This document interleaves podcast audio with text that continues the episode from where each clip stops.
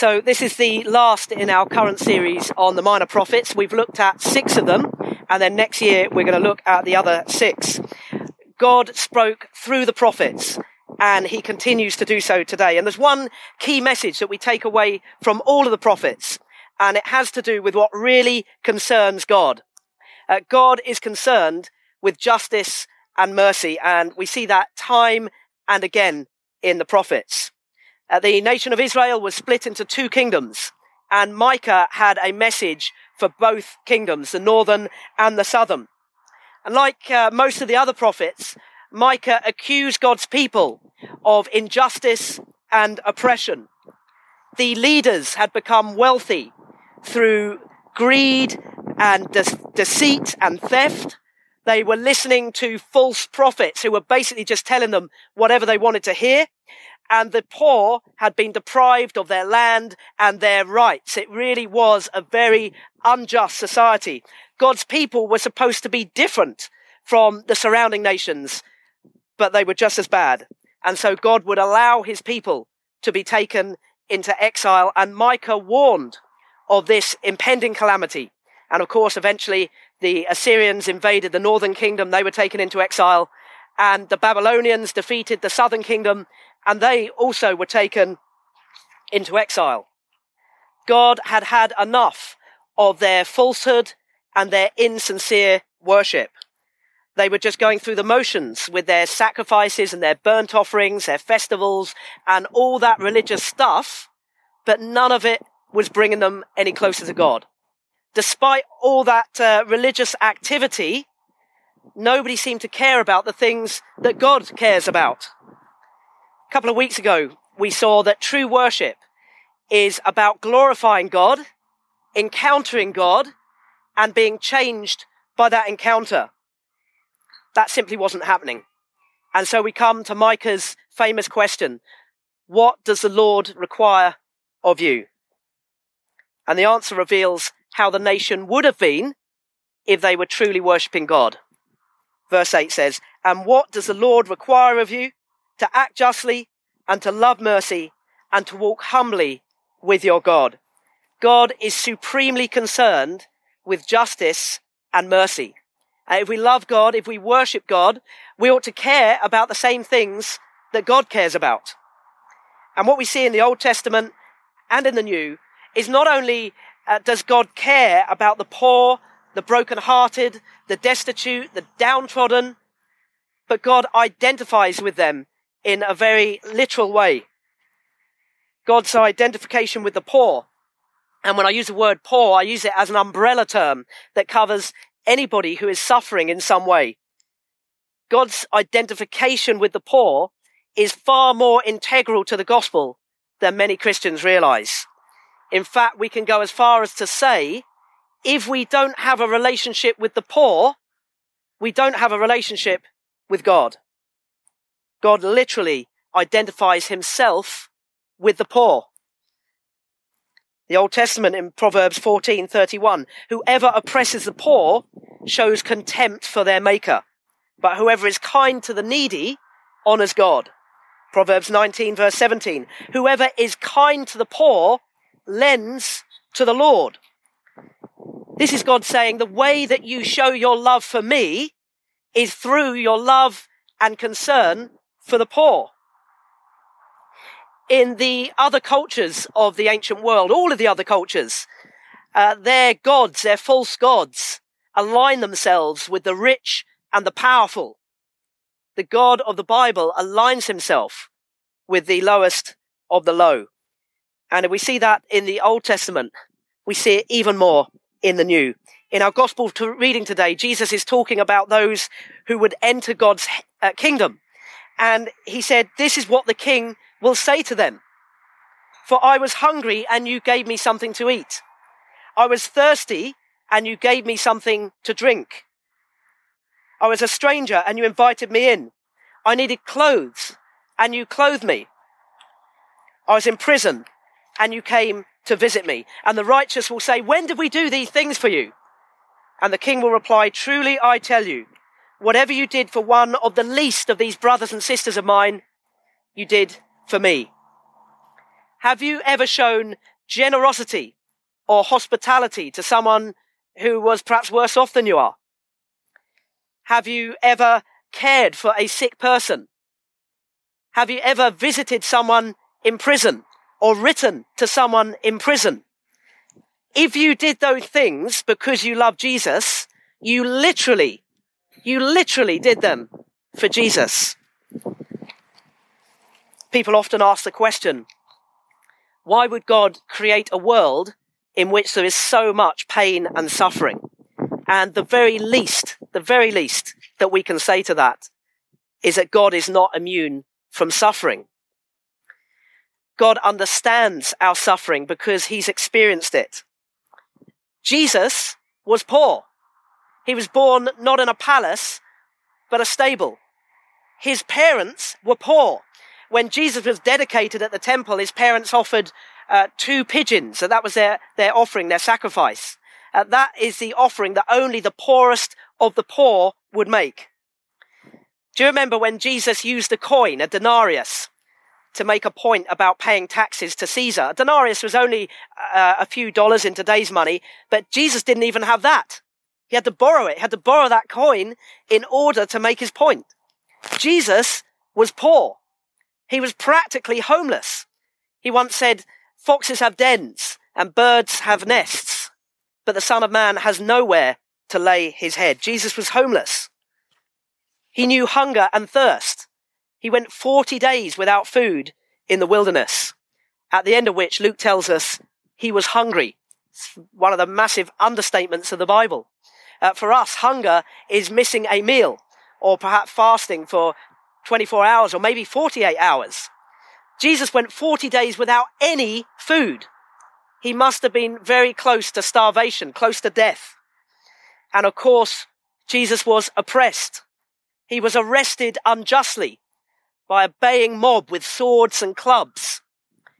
He was held captive. He was tried illegally. It was illegal under Jewish law to try someone at night, but the religious authorities went ahead with it because they wanted to bring him down. He was whipped, beaten, mocked, spat at, and in the end, tortured to death on a cross. We worship a God who literally identifies with the poor and the broken and the oppressed. Justice and mercy are supremely important to God. That is why God became poor and suffered for our sakes. And of course, justice and mercy meet in the most profound way at the cross of Jesus Christ.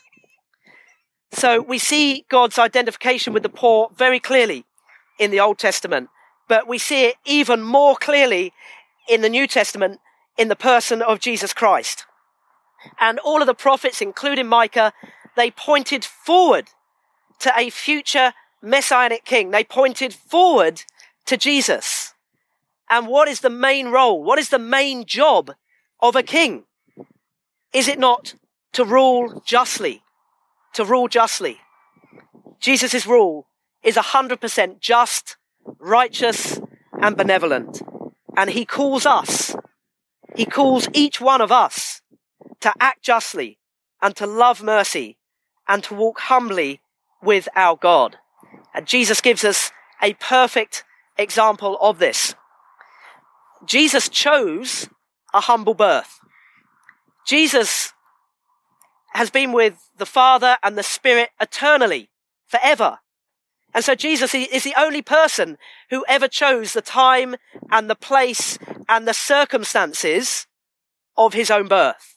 Jesus, who was and is God, chose to live a humble life. And we see that so clearly summarized in Philippians 2, where it says, who being in very nature God, did not consider equality with God something to be used to his own advantage. Rather, he made himself nothing by taking the very nature of a servant, being made in human likeness, and being found in appearance as a man, he humbled himself by becoming obedient to death, even death on the cross. On that cross, we see justice and mercy meet. But not just there, throughout Jesus' life. We, uh, the, the Gospels are packed with instances of Jesus being just and merciful. Jesus treated everyone equally. He healed the daughter of a Canaanite woman. He healed the servant of a Roman centurion and then commended the centurion for his faith. He spent two days teaching and preaching in a Samaritan village. The Jews hated the Samaritans. Jesus wanted to reach out to them, to take the good news of God's kingdom to them. Uh, Jesus lived in a culture where everyone had uh, religious, cultural, and ethnic prejudices. But Jesus didn't. He treated everyone equally. And we mustn't allow other people's prejudices to become our prejudices. The English playwright Samuel Johnson once said the true measure of a man is how he treats someone who can do him absolutely no good. And today I think we'd apply that to women as well, but he was writing back in the day. But if there's any exception to Jesus treating people equally, it's that he was especially concerned for the vulnerable. As a society and as individuals, we need to go beyond equal treatment of the vulnerable because they need it. They're vulnerable. Now, of course, I could go on all day about Jesus' justice and his mercy and his humility. You'll be pleased to know I'm not going to, but I urge you to read the Gospels, read Matthew, Mark, Luke, and John. Uh, keep reading them. Don't go a day. Don't go a day of your life without reading something about Jesus. And what does the Lord require of you? To act justly and to love mercy and to walk humbly with your God. And if we want to know how to do that, we need to get to know Jesus. If Micah had known Jesus, he would have said, be like him. That is what the Lord requires. And of course, the aim of the Christian life is to become increasingly Christ-like, to become increasingly like Jesus. As we've seen, Jesus not only loved the poor, he identified himself with them. He was one of them. How can we say we love Jesus if we don't love the poor? If we don't have a relationship with the poor, we don't have a relationship with Jesus.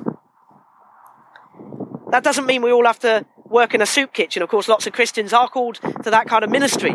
But it does mean we have to care.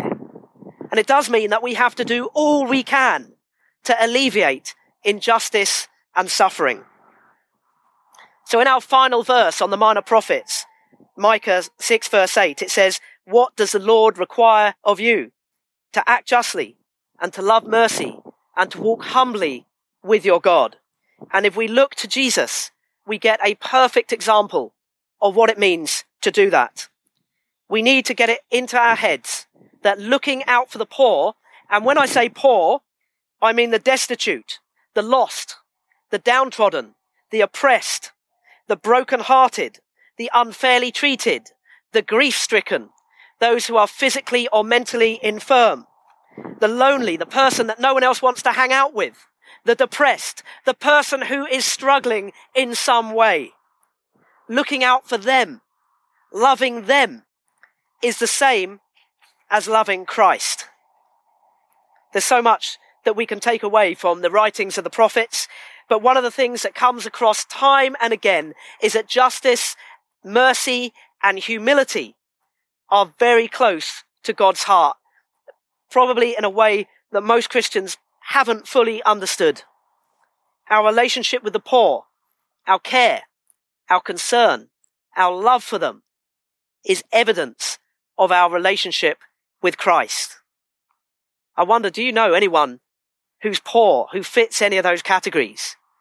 Someone who's struggling, someone who's depressed, someone who's unwell, someone who's struggling financially, someone who's struggling to cope with life in some way. Do you know anyone like that? I can't believe there's anyone here that doesn't.